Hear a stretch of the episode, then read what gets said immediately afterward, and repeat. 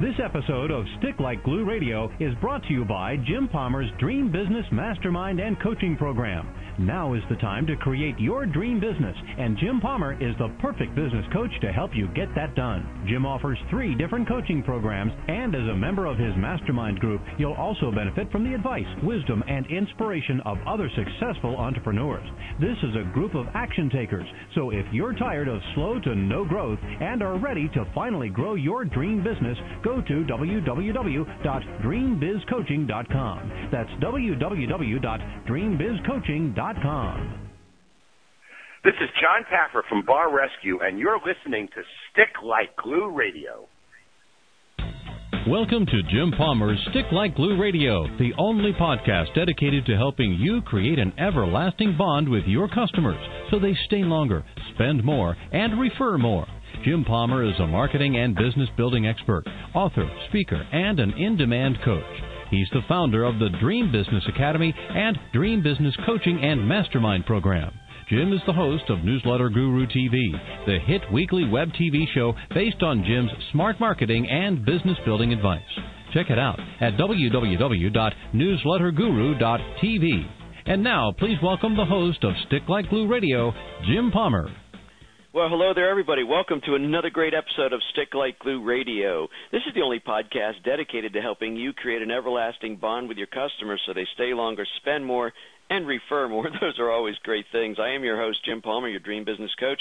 I'm committed to helping you build a more profitable business faster. I'm so excited about this week's show. My special guest is Air Force veteran and the founder of School Spirit Vending, Matt Miller. Let me tell you briefly about Matt. We'll bring him right on. Matt Miller spent the first nine years of his career as an Air Force pilot before entering the private sector to work in both the medical device and advertising industries. While a top performer in the corporate world, his long term desire was to be his own boss.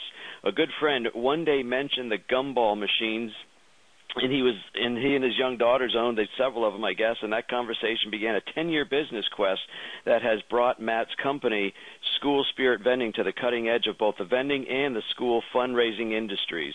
Today, School Spirit Vending's franchising program provides a proven and profitable business system for business for busy, excuse me, busy professionals and their families looking to develop secondary income streams while raising millions of dollars for education at the same time. And um, I think this is actually going to be very good for anybody who's had their door knocked on for for cookies and for gum and for wrapping paper and frozen pizza. So Matt, how you doing today? I'm doing awesome, Jim. Thanks for having me on. Oh, it's my pleasure. Thank you for your service to our country. And you and I were chatting right before we went live. You flew those big C5 Galaxies, which are like monster planes, which carry tons of planes and have all of the stuff inside, right? That's a giant plane. Yes, sir. I flew uh, the C5 for for my last three years in the military, and uh, and got a chance to travel all over the globe doing it, transporting just about anything you could think of in the process. So, you know, I always found that um, anybody that's in the service really has what it takes. It's kind of a huge leg up when they jump into the entrepreneurial world because I mean, first and foremost, you got amazing discipline. You understand the value of hard work and and you know taking a risk, which are all elements of growing a business. So, did you have the entrepreneurial itch kind of for a long time? Started as a kid, or are you one of these guys selling baseball cards, or did it did you only look for something to do when you were kind of getting out of the service? You know, actually, actually, Jim, I mowed lawns, I shoveled snow growing up in the Chicago area. I delivered newspapers for a while. Um, I did sell football and, and baseball cards for a time um, early out of college, back when that was actually profitable to do. Um, so yeah, I, I, I guess I've had an entrepreneur mindset for most of my life. I never had anybody who wasn't business in my life though, so it took me a number of years. Um, in fact, I didn't start School Spirit Vending until eight years ago. I'm I'm 48 now, so um, it took me a while to figure it all out. But you know, there's no time like the present present to get started, and and uh, we've been enjoying the ride. That's cool. Yeah, I was I was either 41 or 42 when I first got into business for myself, so it's it's never too late. Um, so you transitioned uh, from transit from kind of what they would call traditional vending to helping schools fundraise. Tell me about that journey. Yeah, so I like you mentioned in my intro, had a good friend that mentioned gumballs, and he and his young daughter starting a business. And I was frustrated with my corporate career. I had had some things happen to me that were out of my control um, that really set us back financially. And I was looking to do something else to to dig us out of a hole. And so that conversation about the gumball machines struck in my mind because it was something I could do passively on the side, nights, weekends, vacation time, etc. And so I got online, I bought several ebooks over the span of a month, read up on vending, and bulk vending was really what got me excited because the machines are purely mechanical, so I didn't have to worry about circuit boards and all that type of thing. Uh, the equipment is very inexpensive, and the capacity for that equipment is very high. So there's not a lot of time required servicing, or there can be a, a pretty long time period between service cycles. So got started, bought my first used candy and gumball machine on eBay from a guy across Houston uh, for 32 bucks. And one Saturday here about 10 years ago, loaded up uh, my son Zane, who was nine at the time, and my daughter Sarah, who was seven, in my '98 Honda Accord, and we drove across Houston to pick up that machine. Um, I brought it home. I went to Sam's Club to get some candy and gum to fill it, and then the next uh, day, when I had some time, I started knocking on doors and started figuring out how to sell a vending machine in a, in a local area business. Fast forward a year and a half later, uh, I've got about 150 locations in the Houston area at that point. Had branched off into stickers and temporary tattoos and toys as well, and was growing very quickly. And then 07 and 08 hit, and uh, once again got frustrated because less people were going out to eat because of the economy, and when they were, there was less quarters still being put in my machine. So I was looking for a way to increase my revenues for the time that I was putting into this thing. And that's when those kids came knocking on my door trying to sell me stuff uh, for a local school. I didn't know who they were. Their parents weren't with them. And I was like, you know, this doesn't make any sense. I wouldn't want my kids out going door to door around the neighborhood selling. And so that's where the whole idea of tying vending with uh, with schools came about. We custom designed stickers for the schools with their mascot and their colors and all that, and then we customized our equipment specifically for that school. And uh, you know, our program today ends up being a passive fundraiser for the school, and um, they love it because it doesn't require any volunteers. And of course, our program becomes a passive income stream for many families across the country that we're working with. You know, um, so Matt, I have uh four kids. They're all grown and gone, but you know, so I, I know what I speak of with the frozen pizza in a box and the wrapping paper and all that stuff. I always felt bad sending my kids out, but they always they they always had this minimum quota to meet. I think, and I said, well, go hit the neighbors because I'm sure they'll hit us. You know, this this back and forth. So your machines um, are they're basically in the schools all year long, right? So it's just kids buy stuff kind of every day. It's not just this two or three week period of fundraising. Is that right? Correct. It's an ongoing year round fundraiser for the school.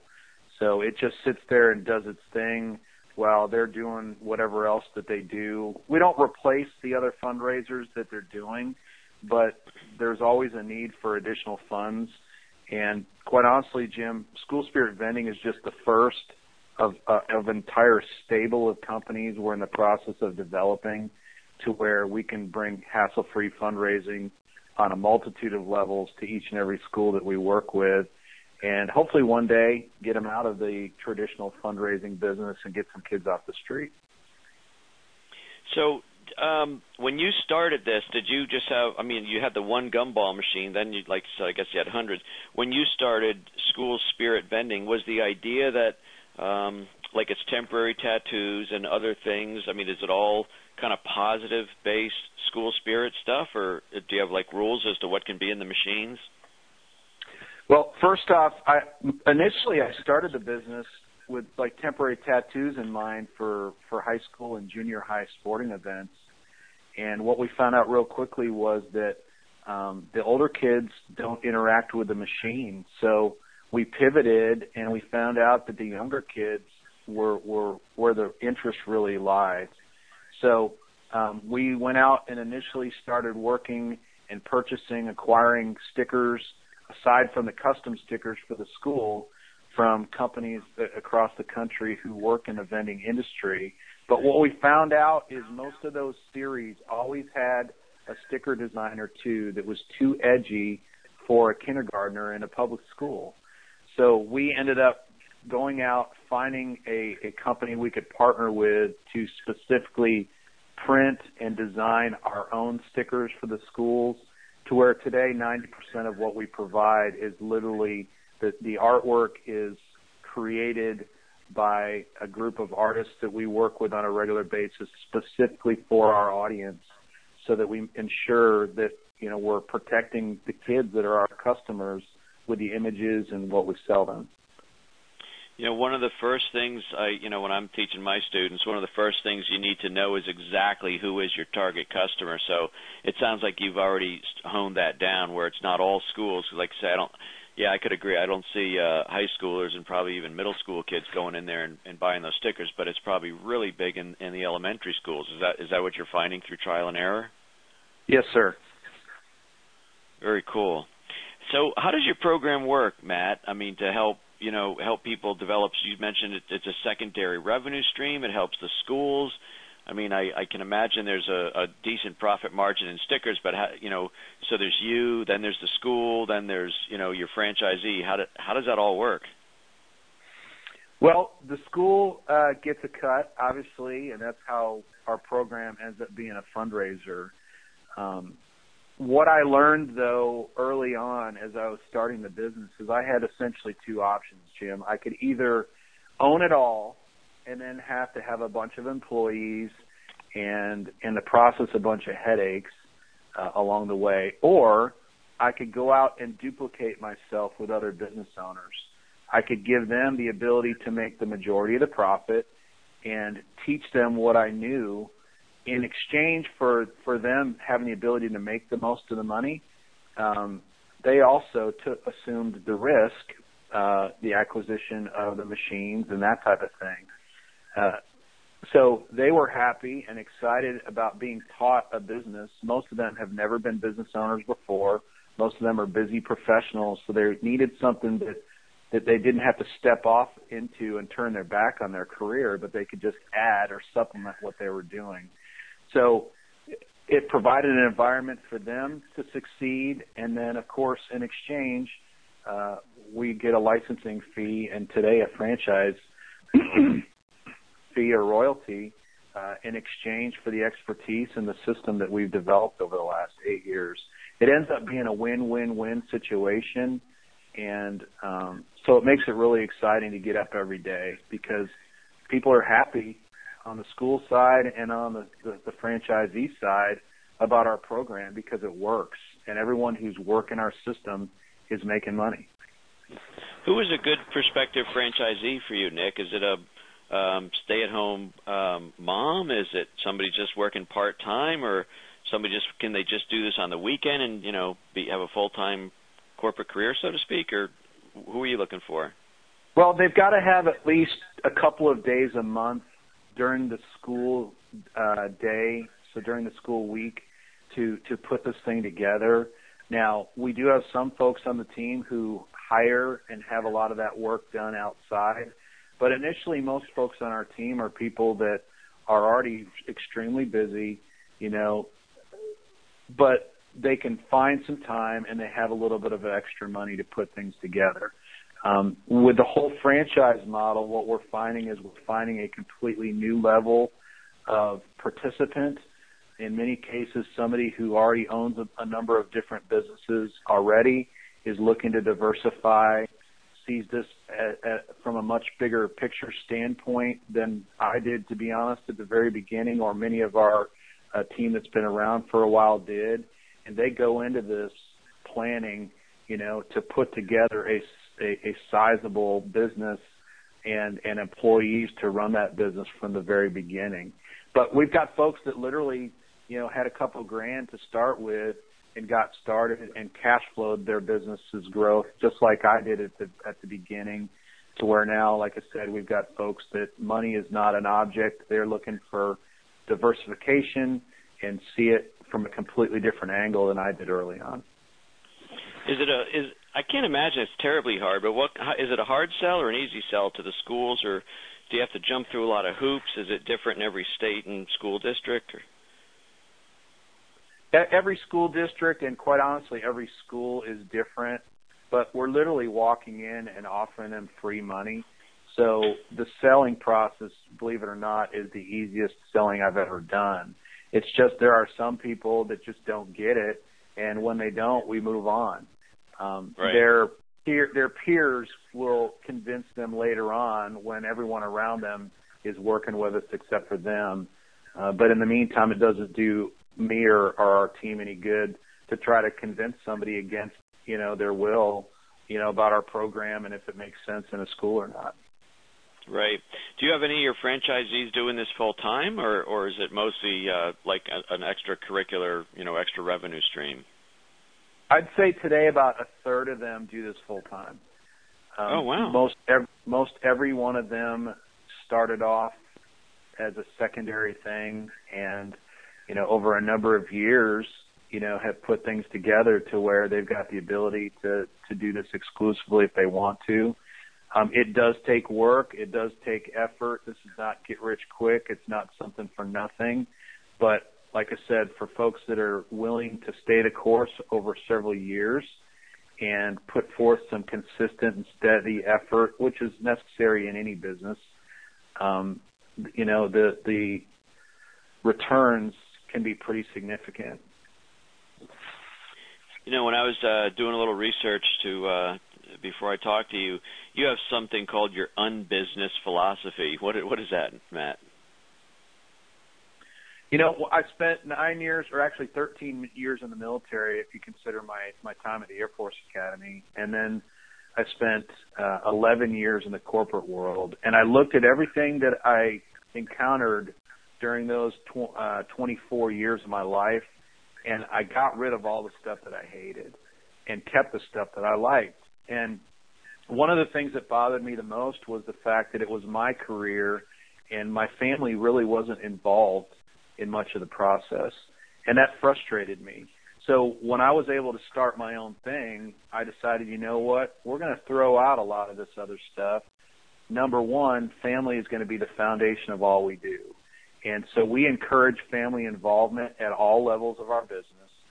Um, we actually now have multiple generations that are participating in our business. Kids that got started when mom and dad got started and, and helped them along the way. They're now becoming adults and becoming franchisees as part of our team. Um, so that's one of the biggest things. The other thing is this. I got sick and tired of being monitored versus a quota or versus some performance standards in the companies that I worked with.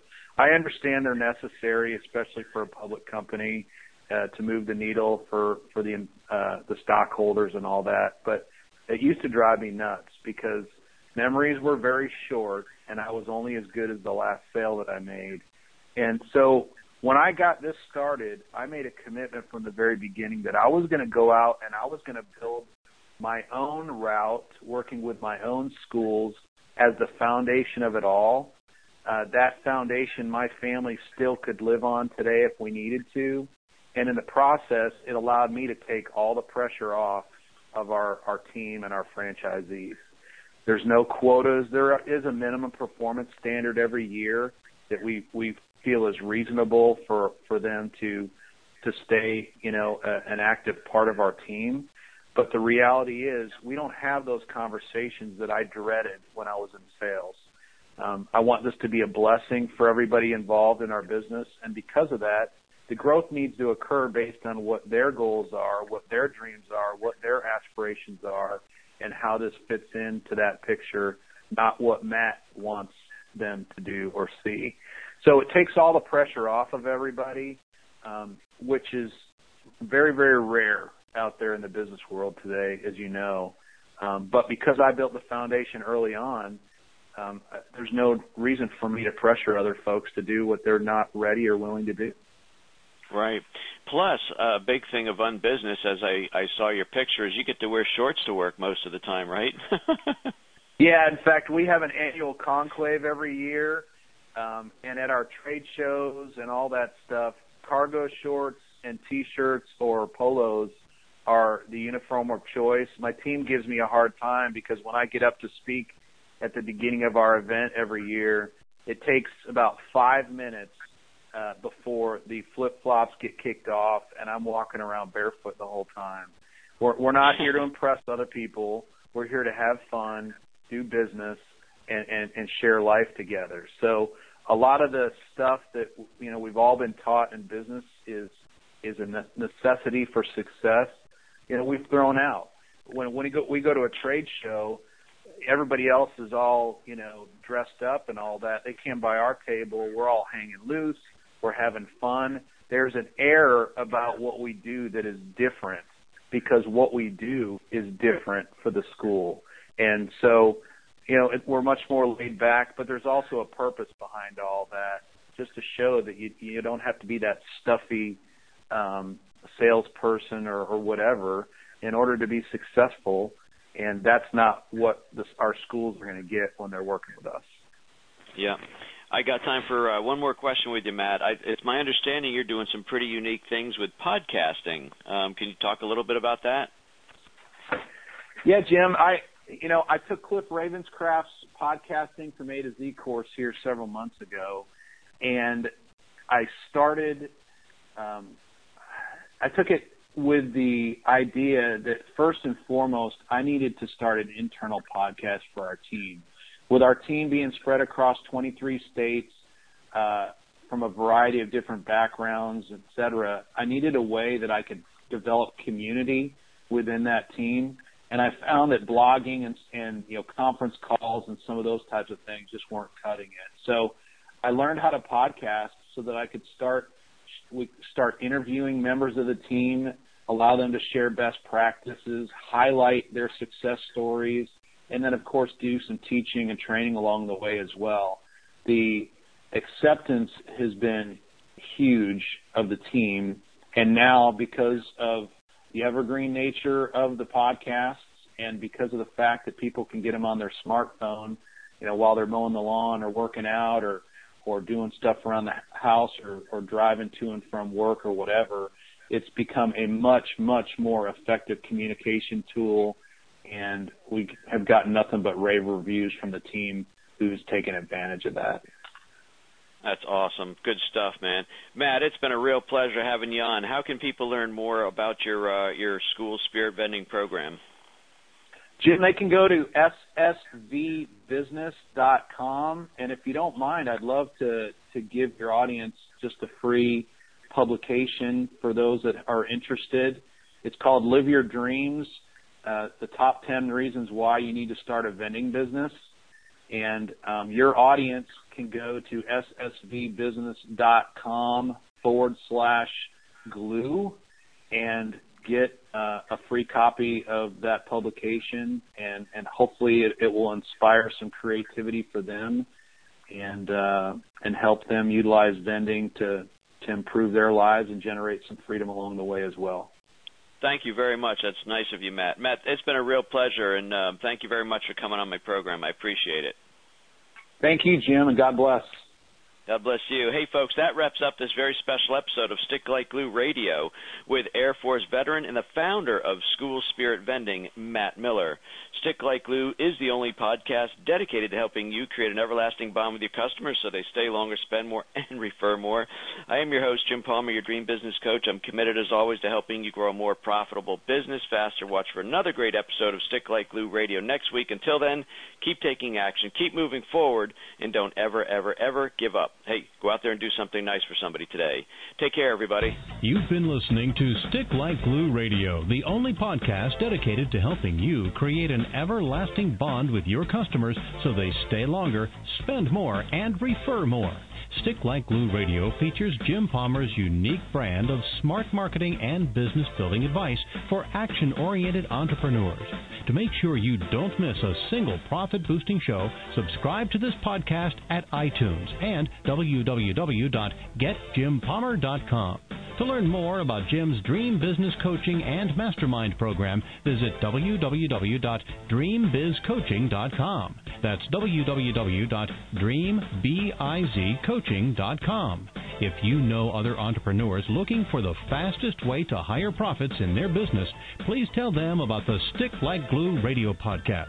Now, go and implement what you've learned and boost your profits. See you next week for more Stick Like Glue Radio.